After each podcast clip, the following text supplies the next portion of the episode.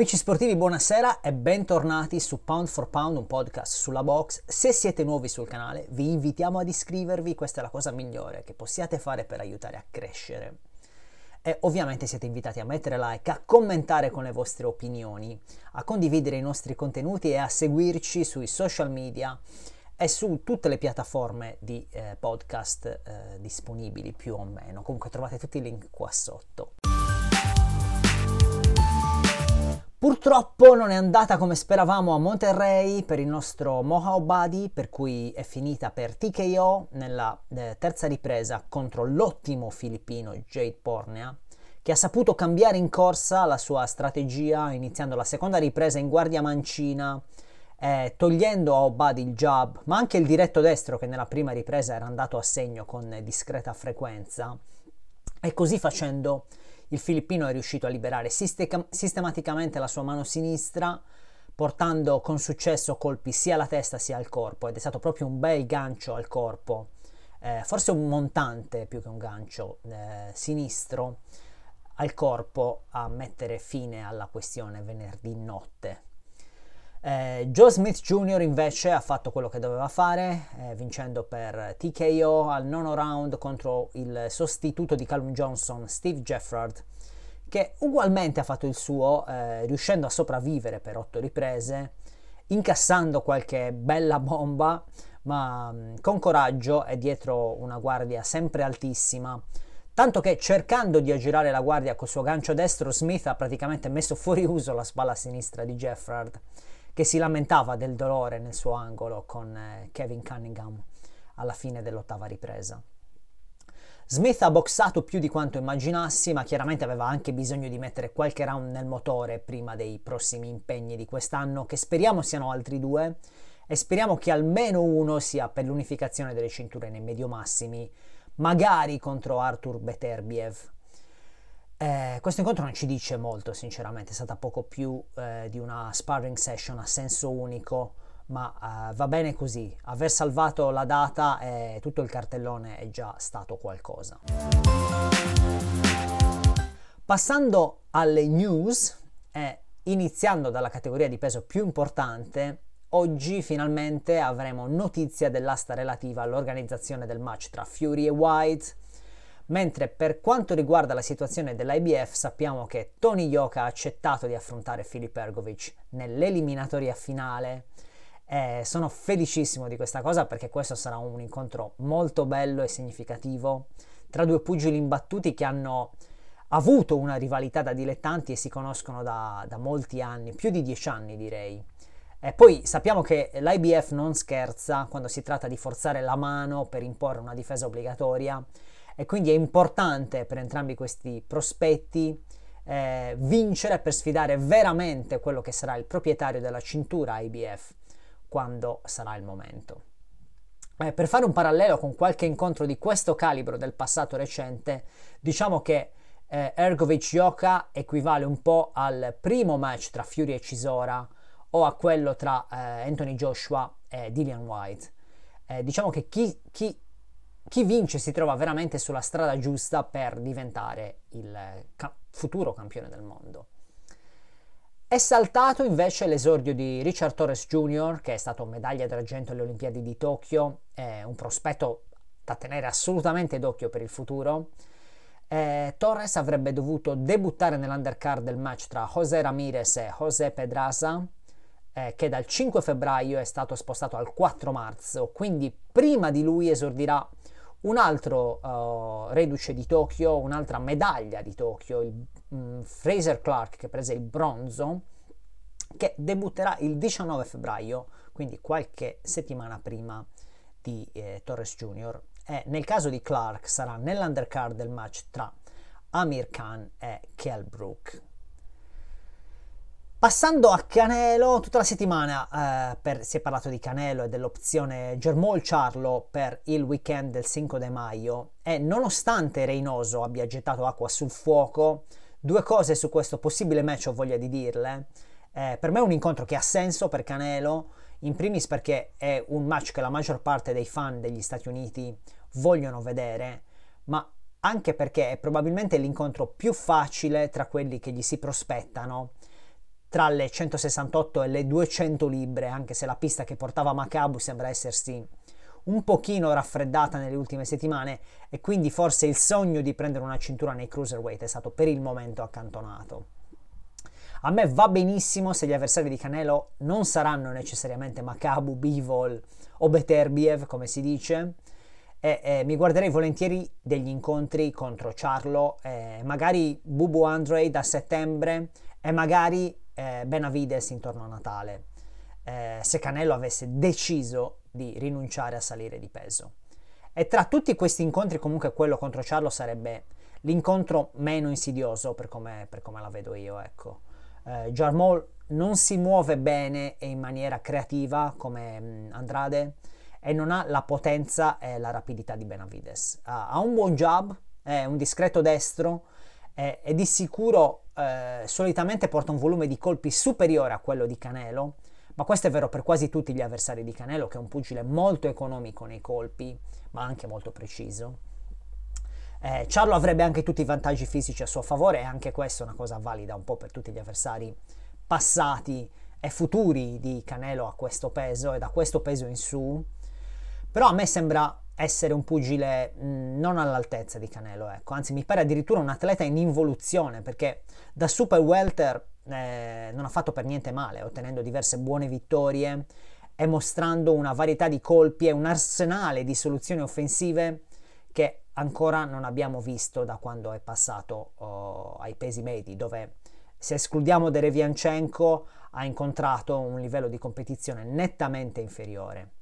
C'è, c'è, anche da dire che era un po' un bullo del peso nel contesto dei super welter, considerando la sua struttura eh, fisica, ossea molto importante,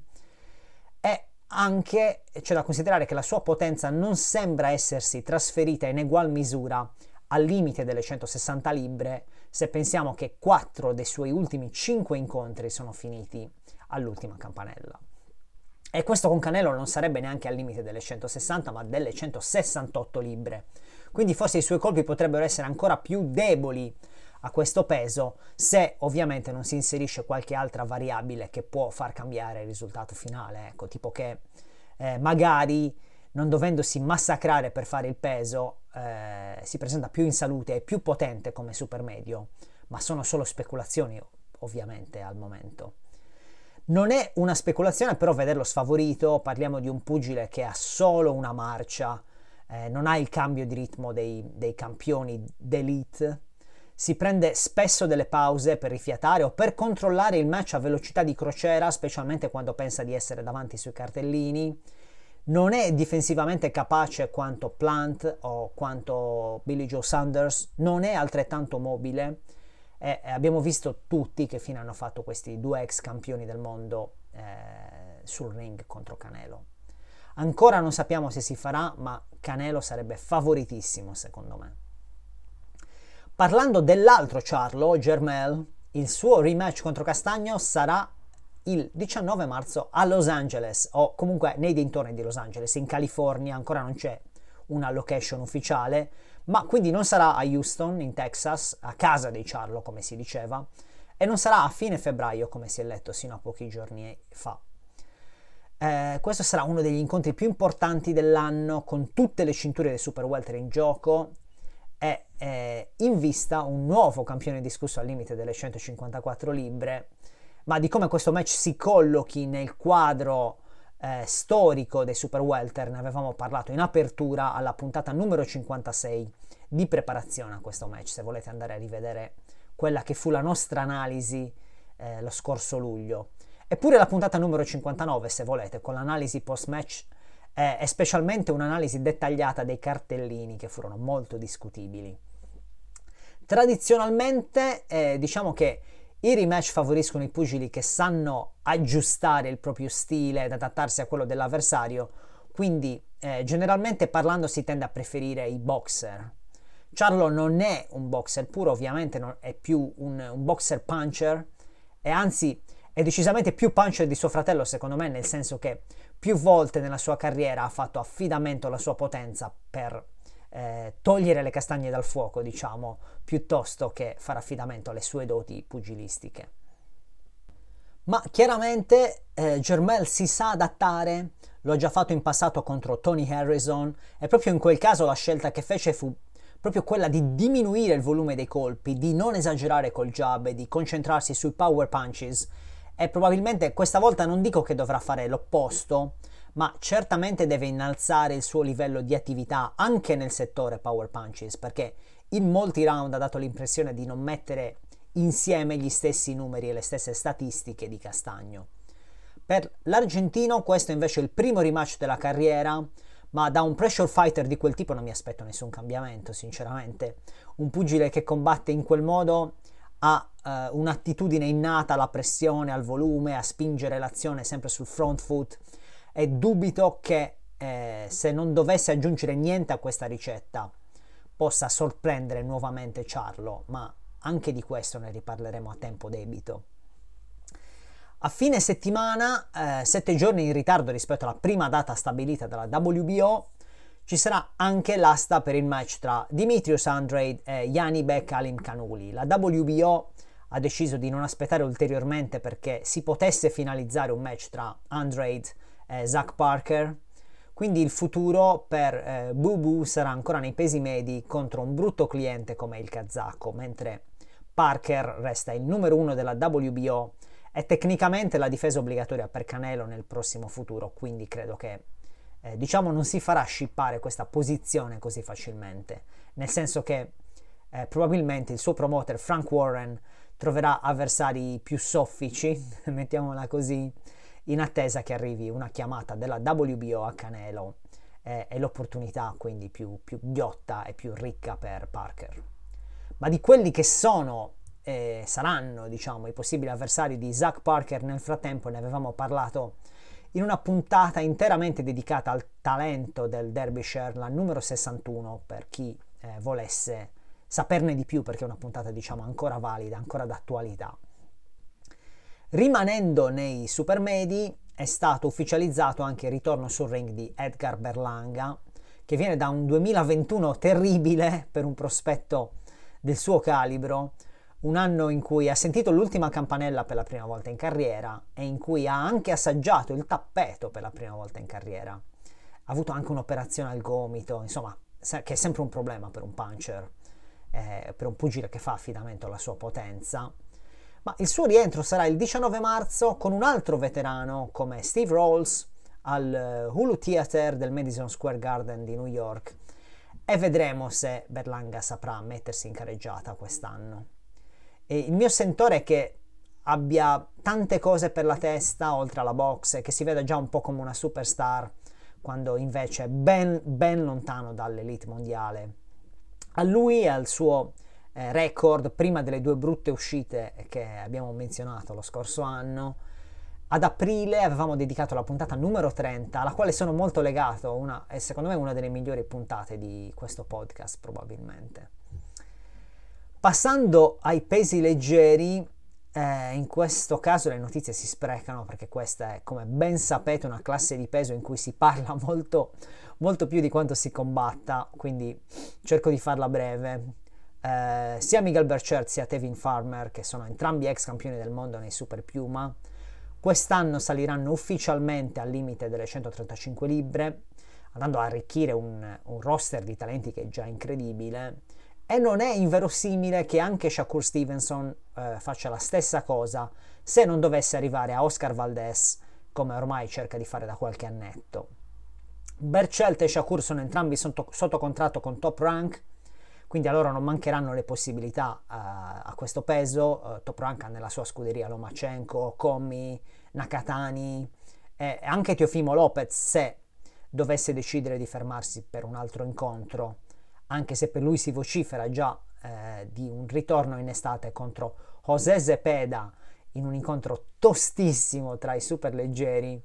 ma eh, non mi sorprende che Top Rank lo metta subito so- sotto test perché questa è la policy della compagnia di Bob Arum in queste circostanze. Subito un bivio, subito un'occasione per dimostrare chi sei, quanto vali, dove vuoi andare e quindi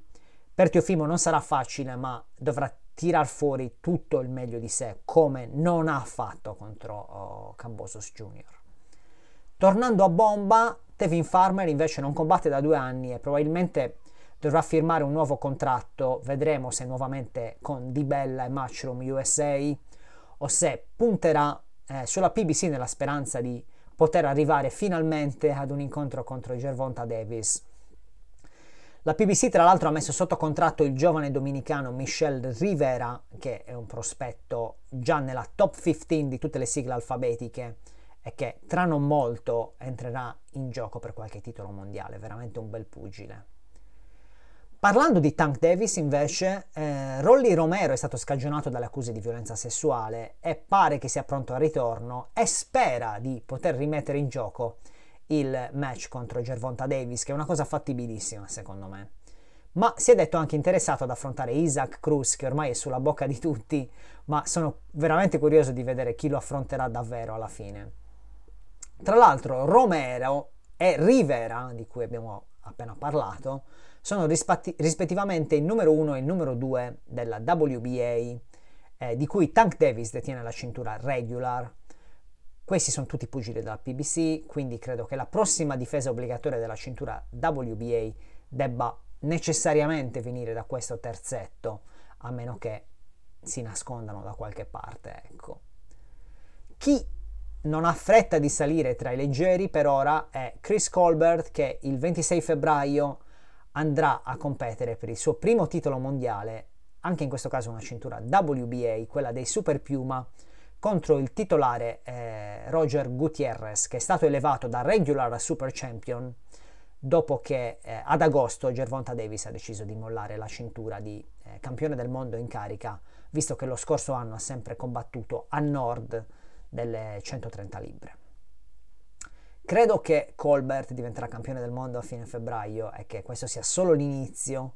eh, o almeno spero, ecco, della sua brillante carriera a questo livello.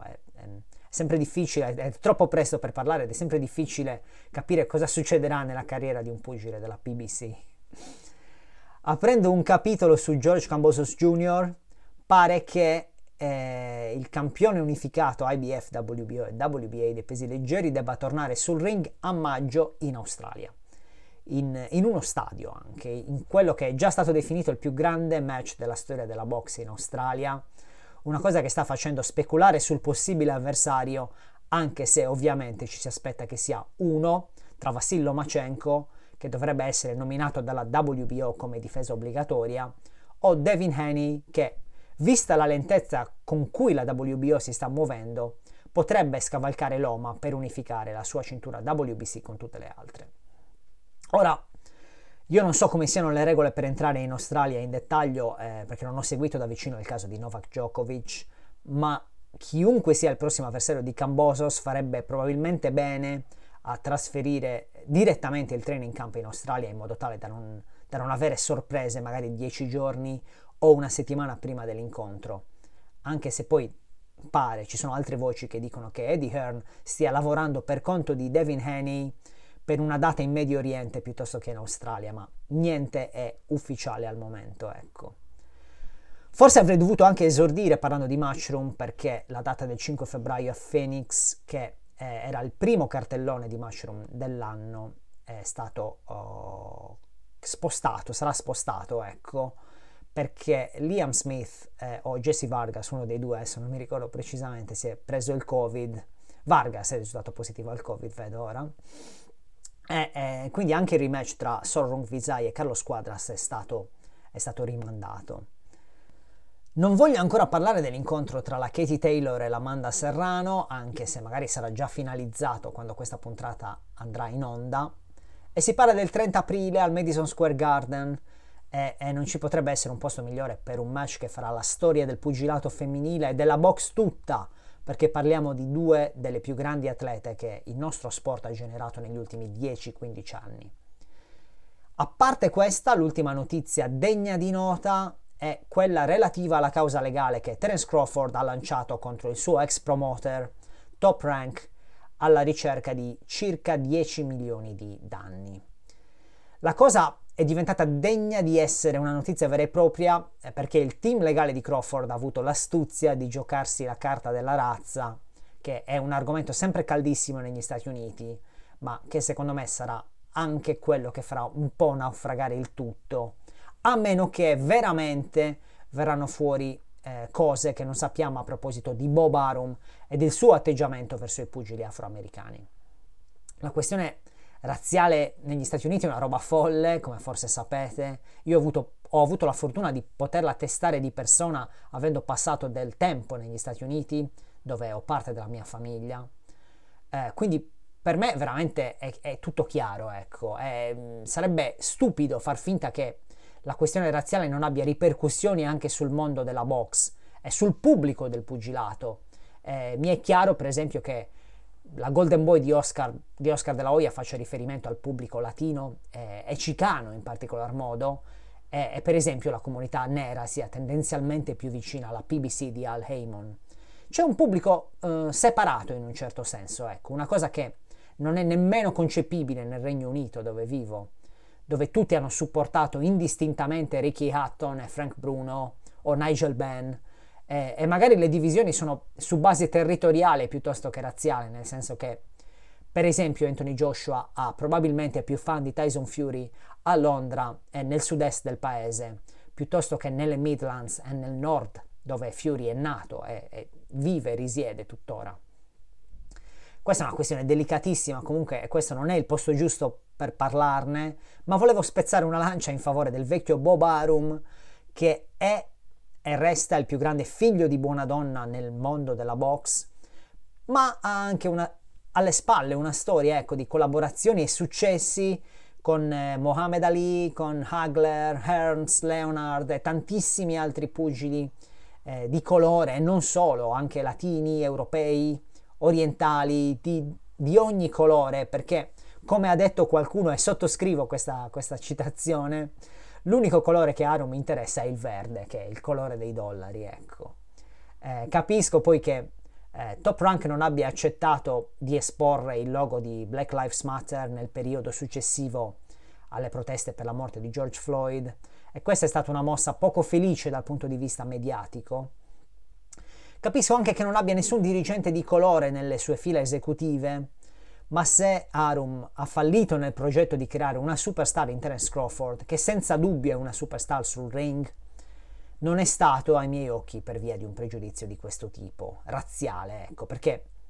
alla fine l'interesse di Top Rank era il medesimo di Crawford, ovvero che Bud facesse bene sul ring e in pay per view in modo da poter guadagnare bene entrambi. Boicottare una propria star e perderci dei soldi non mi sembra una cosa nelle corde di Bob Arum, e non, ha, non è una cosa che ha molto senso per un businessman di quel calibro.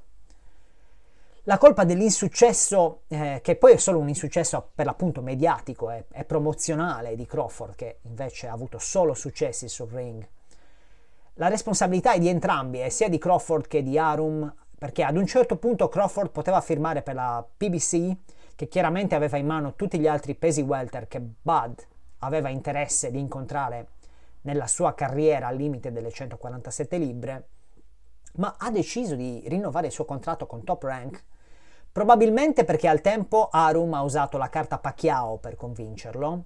ma anche per una questione prettamente monetaria. E qui voglio far parlare i numeri, perché se andiamo a vedere alcuni numeri, Crawford ha avuto eh, dei guadagni veramente importanti in questi anni. Ha avuto ben 6 milioni garantiti per il match contro Sean Porter, che a sua volta ne ha incassati 4. Ha preso 4 milioni per l'incontro contro Cavaliauskas e 3 milioni di dollari per quello contro Kell Brook, che in totale sono praticamente il doppio di quanto Errol Spence Jr. ha guadagnato negli ultimi 5 incontri, ovvero da quando è campione del mondo. In totale 6 milioni e mezzo, di cui 2 milioni per il match contro Sean Porter, quindi un terzo di quanto incassato da Crawford per quel singolo match. E tutto questo mentre Crawford faceva dei numeri in pay per view nettamente inferiori a quelli di Spence. Entrambi hanno avuto solo tre incontri in pay per view. Spence ha venduto un milione di pay per view per un, inca- per un incasso totale di 75 milioni di dollari, mentre Crawford ne ha vendute 335 mila, pochissime per un totale di 23 milioni. Eh, in pratica, sia nel match contro Mikey Garcia sia in quello contro Sean Porter, presi individualmente, Spence ha fatto guadagnare alla PBC e a Fox più di quanto Crawford abbia fatto con HBO e ESPN in tutte le sue tre uscite in pay per view sommate. Quindi se Crawford pensa di essere stato trattato in malo modo da Bob Arum, Spence dovrebbe veramente denunciare Al Heyman perché gli sarebbe dovuta finire in tasca una parte un po' più consistente di quei guadagni sicuramente. Arum, questo è vero, ha eh, criticato ampiamente e pubblicamente Crawford e questo eh, sicuramente uno dei motivi per cui Terence vuole rifarsi su di lui. Chiaramente non è stato un bel atteggiamento quello di Arum in quelle circostanze, ma stiamo anche parlando di un ultra novantenne che nella maggior parte dei casi è perlomeno leggermente sballato e, e a volte non c'è proprio tutto con la testa. E, tutto sommato anche in quei casi ha detto una verità, che da Crawford non ci stava facendo dei soldi o, o tutti i soldi che si aspettava, anche in virtù di quanto gli veniva garantito di borsa per ogni singolo incontro. E questo, è, per questo motivo, diciamo, quello che ha detto in questi giorni Tim Smith, che è il vicepresidente esecutivo della PBC, eh, mi, mi, suona veramente vero. Ecco. La PBC non può soddisfare Terence Crawford con un'offerta economica che non sia un insulto nei suoi confronti, visto quello che ha guadagnato in passato. Anche se a questo io risponderei dicendo che un match tra Spence e Crawford non deve essere una questione puramente monetaria, visto che la legacy di entrambi è in gioco e nessuno dei due ha davanti a sé un match migliore per la propria carriera. Tra l'altro, se una o più sigle alfabetiche comandassero questo incontro di unificazione e l'evento andasse all'asta, secondo me ci sarebbe veramente la possibilità di farci dei soldi, anche se la PBC alla fine vorrà farlo in casa, su Fox o su Showtime, come fa sempre. Quindi per chiudere io direi che eh, se la PBC non avesse fatto di tutto per isolare Crawford in questi anni con la sua politica autoreferenziale chiusa all'esterno, la carriera di Bud Crawford avrebbe sicuramente preso un'altra direzione, quindi non è esclusivamente colpa di Bob Arum, e non è a mio modo di vedere, per quanto ne so, poi ripeto, magari nel processo vedremo tutt'altro, non penso ci sia un pregiudizio razziale alla base. Anzi, con questo procedimento legale, prima di firmare con qualsiasi altro ente promozionale, prima di capire cosa fare quest'anno sul ring, Crawford sta rischiando di bruciarsi alle spalle l'unico ponte sicuro, quello che gli ha dato da mangiare per tanti anni e che gli potrebbe garantire un match importantissimo contro Josh Taylor, per esempio. Ma nei prossimi mesi ovviamente capiremo meglio che piega prenderà la questione agli occhi dell'opinione pubblica americana il fatto che Rashida Ali, figlia di Muhammad Ali, si sia schierata dalla parte di Bob Arum, già ha fatto pendere l'ago della bilancia dalla parte di Top Rank un pochino, ma non ci resta che aspettare. Sabato 22 ad, Atlantic City, finalmente Gary Russell Jr. torna sul ring per difendere la sua cintura WBC dei pesi piuma contro il prospetto filippino Mark Magsayo. In cima ad una card di TGB Promotions, quindi associata alla PBC, che vede in azione anche l'ultimo avversario di Gary Russell Jr., ovvero il mongolo Tug Nyambayar, ma anche uno dei 230 figli di Evander Holyfield, il super welter Ivan Holyfield, alla sua nona uscita da professionista come super welter, ma soprattutto rivedremo in azione eh, Subriel Matias, di cui abbiamo già parlato in passato, specialmente in coda alla puntata numero 49, che è un pugile che mi piace da morire. Eh, lui si troverà in un match molto difficile, eh, dal grande significato per la sua carriera, visto che affronterà l'unico avversario che lo ha sconfitto in passato, ovvero l'armeno Petros Ananian, che eh, Mattias sfidò nel 2020 in un periodo buio della sua carriera dal quale sembra essere uscito fortunatamente. Quindi sebbene Ananian non sia mai finito KO in precedenza, mi aspetto che ci finisca questa volta e che Mattias ci faccia vedere una volta di più la sua potenza devastante. Eh, Subriel Mattias ha 29 anni, è portoricano e secondo me è uno dei migliori pugili che ci sono in giro a non aver potuto ancora competere per un titolo mondiale. Eh, penso che lo meriti e spero che ci possa arrivare presto, il prima possibile. Ma parliamo dell'incontro principale, iniziando come sempre dallo sfidante Mark Magsayo. Eh, la grande speranza filippina per il dopo Pacquiao, ma anche per il dopo Donaire, per il dopo Nietes, visto che anche queste due leggende non sono più giovanissime. Ma alle Filippine non mancano dei campioni neanche nella generazione successiva, se pensiamo a Casimero e a Ancajas. Eh, ma Maxaio è sicuramente il fiore all'occhiello dell'ultima infornata di talenti. Lo chiamano il Magnifico, il Magnifico, questo è il suo mm, nickname.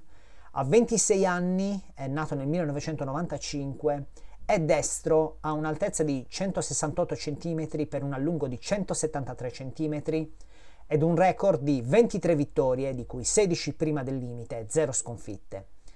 The Ring Magazine lo ha già al quarto posto della sua top 10 dei pesi piuma, mentre l'algoritmo di BoxRec non lo valuta meritevole nemmeno della eh, top 20, infatti è al ventunesimo posto una, una bella discrepanza. La, veri- la, verità sta nel mezzo, quindi sono andato anche a vedermi il ranking di TBRB, eh, quello della Transnational che è sempre molto molto posato. E eh, la TBRB lo ha al decimo posto nella divisione ci sta. Ci sta che sia nella parte bassa della top 10. Il suo curriculum non è di grandissimo livello, era chiaramente in ascesa costante dal suo esordio nel 2013 sino al match contro il giapponese Shota Hayashi nel 2017, ma eh, dopo questo è stato fuori dai giochi per quasi due anni, 17 mesi per essere precisi, e ha fatto qualche passo indietro nella considerazione di molti e nel panorama generale dei featherweight ma dal ritorno nel 2019 la sua carriera si è rimessa in sesto, anche grazie al fatto eh, che ha iniziato a lavorare insieme a Freddy Roach a partire dal 2020, poco prima dell'incontro contro Rigoberto Hermosillo. E ovviamente questa collaborazione tra uh, Roach e un talento filippino ha rinfocolato l'attenzione verso Magsayo, che eh, nell'ultima uscita è comparso proprio nell'undercard del match tra il filippino per eccellenza, Manny Pacquiao, e Jordan Isugas. E in quell'occasione ha battuto un veterano come Julio Ceja, che era al, al primo match come peso piuma, se escludiamo la sua mh, penultima uscita, quella contro Brandon Figueroa, che era prevista nei Super Gallo, ma Ceja si presentò eh, come peso piuma, diciamo, ecco, ampiamente sopra il limite consentito. Eh, questo contro Seha è stato probabilmente il match più significativo della carriera di Max Saio sino ad ora e anche quello che ne ha mostrato un po' i limiti, se vogliamo. Ecco. Al primo round aveva già messo al tappeto Seha con un bel gancio sinistro, ma per poco alla quinta ripresa non ha rischiato di finire KO a sua volta, dopo una lunga serie di terribili colpi al corpo che lo hanno svuotato letteralmente d'aria. Questo non era neanche il primo knockdown subito in carriera da Maxaio, eh. Eh, in, anzi in un match con un, con un, andazzo simile a questo nel 2016 contro Chris Avalos, in quella che era la sua prima uscita sulla distanza delle 12 riprese, Maxaio sembrava quasi aver chiuso il match nella seconda ripresa, ma poi è finito al tappeto piuttosto pesantemente in, in quella successiva. In entrambi i casi gli va dato credito eh, per il fatto di aver mostrato un cuore gigantesco e una preparazione fisica, atletica eh, perfetta o quasi, visto che è riuscito a superare le avversità e poi ha vinto prima del limite. Eh, nel caso del match contro Seha, alle, alla decima ripresa per, per KO, quando praticamente tutti e tre i giudici lo avevano dietro nei cartellini, e non era la prima volta in carriera che gli capitava una cosa simile, a testimonianza del fatto che il suo pugno arriva fresco anche nella, nel, nella parte avanzata del match. Passando a Gary Russell Jr., lo conosciamo tutti, ma uh, vabbè, questo non vi risparmia il tail of the tape. ha 33 anni, mancino, un'altezza di 164 cm per 163 cm di allungo e un record di 31 vittorie, di cui 18 prima del limite, e una sola sconfitta contro Vassillo Machenko nel giugno del 2014, quindi eh, sette anni e mezzo fa. È simpatico notare come 26 dei suoi 32 incontri abbiano avuto luogo nei primi sei anni della sua carriera, tra il 2009 e il 2014, e gli ultimi sei incontri siano stati negli ultimi sette anni, quindi meno di uno all'anno, che era la sua media in sostanza, rovinata dall'assenza totale di incontri nel 2021 visto che il suo ultimo match, quello contro eh, Nian Bayar, è stato ben 23 mesi fa. eh, febbraio del 2020, poco prima dell'inizio della pandemia. Gary Russell è campione WBC dal 2015, ha condiviso il ring contro campioni del calibro di Lomachenko per l'appunto, ma anche di Jojo Diaz nel 2018, di Kiko Martinez nel 2019 ed è stato anche un dilettante di livello altissimo, fu medaglia di bronzo ai mondiali del 2005 in Cina ed era il candidato numero uno per la medaglia d'oro tra i pesi gallo alle Olimpiadi del 2008 a Pechino quando forse ricorderete venne trovato disidratato e privo di sensi nella sua stanza d'albergo e dovette abbandonare prima dell'inizio dei giochi perché non sarebbe riuscito a fare il peso in modo sano. Parliamo di un pugile di grandissimo potenziale, di qualità tecniche eccellenti. Eh, se avesse combattuto con maggior frequenza nei suoi anni migliori e avesse avuto più ambizione nel voler unificare i titoli, eh, sfidare i migliori avversari disponibili piuttosto che limitarsi alle difese obbligatorie, probabilmente parleremmo di materiale da top 10 pound for pound, ma eh, purtroppo non è questo il caso, ecco, anzi, per, per quanto mi riguarda la WBC avrebbe dovuto prendere una decisione relativamente alla sua cintura dopo questi 23 mesi di inattività e di assenza dal ring. Eh, e devo dire che questa sua cattiva abitudine di assentarsi per così tanto e di combattere una volta all'anno massimo, forse sta iniziando a, ritor- a ritorcerglisi contro, parola difficilissima, ritorcerglisi, eh, perché nel match contro Nian Bayar secondo me non ha brillato come al solito, sebbene abbia vinto una unanimous decision ai punti e chiaramente ha mostrato la differenza, il gap in termini di classe tra lui e il, il suo rivale in vario modo eh, ma in particolar modo ha ricevuto tanti colpi al corpo che lo hanno rallentato nell'ultimo terzo del match, con un Nyan Bayar che ha finito benissimo e probabilmente ha vinto tre degli ultimi quattro round. Eh, e anche alla testa è stato colpito un, un po' più del solito per i miei gusti. A sua difesa c'è da dire che nel frattempo ha avuto un sacco di problemi familiari piuttosto gravi, eh, l'amputazione di un piede al padre diabetico che, che è anche il suo allenatore, eh, questo è successo bene o male un mese fa, è un fatto che lo ha costretto ad allenarsi da solo per questo match contro Maxaio, ma scusate, ovviamente anche ricorderete la morte di suo fratello minore Gary Busa Russell il dicembre dell'anno ancora precedente, che a detta di Gary stesso è stato un colpo durissimo per lui e per l'intera famiglia. Questo sabato suo padre f- sarà forse a vedere l'incontro di persona, ma sicuramente non sarà all'angolo come al solito, eh, dove invece ci saranno altri eh, suoi due fratelli minori, ovvero il peso gallo Gary Antonio Russell e l'ottimo prospetto Gary Antoine Russell, un, un super leggero mancino interessantissimo che ancora 25 anni e che da dilettante ha battuto in tre circostanze su quattro incontri il fenomenale Jaron Ennis per darvi un'idea di che tipo di talento stiamo parlando. Comunque tutto questo era per dire che Gary Russell ha, avuto una serie di distrazioni familiari eh, piuttosto tragiche che potrebbero aver compromesso la sua eh, preparazione o la preparazione perfetta, ecco, di questo match. Tendenzialmente nello scontro tra boxer e puncher si tende a prediligere sempre il boxer, eh, detto chiaramente, se Gary Russell fosse nella sua forma ideale,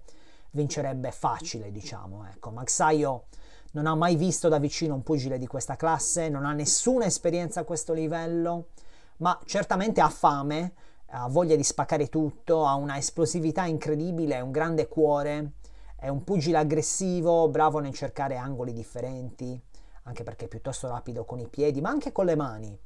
anche se sotto questo aspetto probabilmente non è rapido quanto Gary Russell Jr., nemmeno questa versione di Gary, di Gary Russell Jr. Sicuramente ha rubato qualche mossa dal repertorio di Pacquiao e lavorando con Roach ha affinato questa somiglianza nello stile. Eh, per esempio gli piace diciamo lanciare il jab anche in modo telefonato se vogliamo per costringere l'avversario ad indietreggiare e quindi seguire con un diretto destro eh, ugualmente lanciato mentre chiude rapidamente la distanza con, con il footwork, come faceva Pac-Man, anche se Pac-Man lo faceva visto allo specchio, eh, essendo mancino, ecco. Maxaio ha anche un ottimo gancio sinistro e anche questo a volte lo telegrafa in anticipo.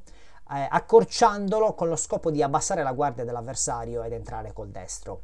Uh, quindi diciamo che qualche asso nella manica potrebbe averlo, ma non è necessariamente un pugile che mette delle trappole per poi capitalizzare sugli errori altrui, anzi eh, è tutt'altro che sofisticato, eh, diciamo che esplode in combinazioni potenti e, e fa affidamento non esclusivamente ma quasi sul suo destro. Negli scambi ravvicinati è anche sin troppo selvaggio per i miei gusti, con una difesa e specialmente un equilibrio eh, discutibilissimo. Eh, spesso si dimentica il mento all'aria proprio. Ed è chiaro che la differenza di classe sarà visibile in questo contesto con un counterpuncher del calibro di Gary Russell Jr., che credo abbia, la, avrà la meglio ecco, in, in, in queste situazioni di scambio ravvicinato. Ultimamente Magsaio ha imparato anche a fare un mezzo passo indietro per attirare a sé l'avversario e poi entrargli con un bel montante, ma questo Jolly non so se riuscirà a pescarlo con un pugile eh, metodico come, come Gary Russell Jr. Tra l'altro l'ultima volta che è stato sul ring contro un mancino, eh, il filippino, è stato contro Rigoberto Hermosillo, che abbiamo menzionato anche poco fa, ed è stato un match molto sofferto per il filippino che alla fine se l'è cavata con una vittoria per split decision, ma eh, credo che in quel caso siano state anche le dimensioni del pugile di Guadalajara a dargli dei problemi piuttosto che la guardia mancina in sé per sé. Tatticamente io credo che Maxaio debba rubare qualcosa alla strategia di Nyambayar e lavorare eh, al corpo il più possibile nella speranza che eh, Gary Russell possa abbassare la guardia ecco, eh, con l'andare dei round e possa incassare qualche colpo, qualche, qualche, so, qualche diretto destro, qualche bel gancio sinistro che potrebbero metterlo in eh, difficoltà e magari causare il primo upset dell'anno. Ecco. Eh, questa potrebbe essere una vera e propria buccia di banana sulla strada di Gary Russell Jr. perché veramente Maxaio ha ben poco da perdere e tutto da guadagnare. Se però quella contro Nian Bayar era solo una notata eh, andata un po' così, come capita a tutti, eh, e gli eventi familiari non lo hanno distratto in maniera eccessiva, alla fine eh, penso che Gary Russell Jr., eh, che, che anche, anche il, vedendo il lato positivo di questo suo combattere poco, non ha chissà quanti chilometri nel motore, ecco. Eh, e c'è da aggiungere che praticamente è un topo da palestra, quindi sempre in formissima. Diciamo se, che se tutte queste componenti si mettono insieme, allora ci sta che Gary Russell faccia quello che fa di solito, vince i primi 6-7 round e poi si accontenta di controllare sino alla fine del match e porta a casa una unanimous decision. Questo è il risultato più verosimile, ma sarei veramente felice di sbagliarmi e potrei sbagliarmi veramente. Eh, perché ribadisco, se Gary Russell non è all'80-100%, sarà dura, cioè se, se, è vicino al suo, mh, mm, al, al, alla migliore versione di Gary Russell, credo che controllerà il match e, mostra, e mostrerà la sua classe superiore, eh, sfinendo di colpi eh, Maxaio, specialmente ai fianchi. Secondo me Maxaio è vulnerabile al corpo, ma eh, anche mettendo a segno sicuramente qualche gancio sinistro, un colpo contro il cui il, il filippino difende malissimo specialmente negli scambi in the pocket, ma se Gary Russell è sotto l'80%, rischia veramente di assaggiare il tappeto anche più di una volta. Eh, lì si deve dimenticare di Gervonta Davis o del rematch contro Lomachenko che ha menzionato nelle interviste di questi giorni, che mi sembrano sogni troppo ottimistici anche se dovesse vincere, considerando che questi due combattono ormai al limite delle 135 libbre e lui dovrebbe semmai preoccuparsi di Navarrete, di, di Lara, di Warrington e degli altri campioni dell'elite dei pesi piuma, piuttosto che eh, limitarsi ad una difesa obbligatoria all'anno, nel caso ne dovesse uscire vincitore. Questo è tutto per oggi, vi ringrazio per l'ascolto,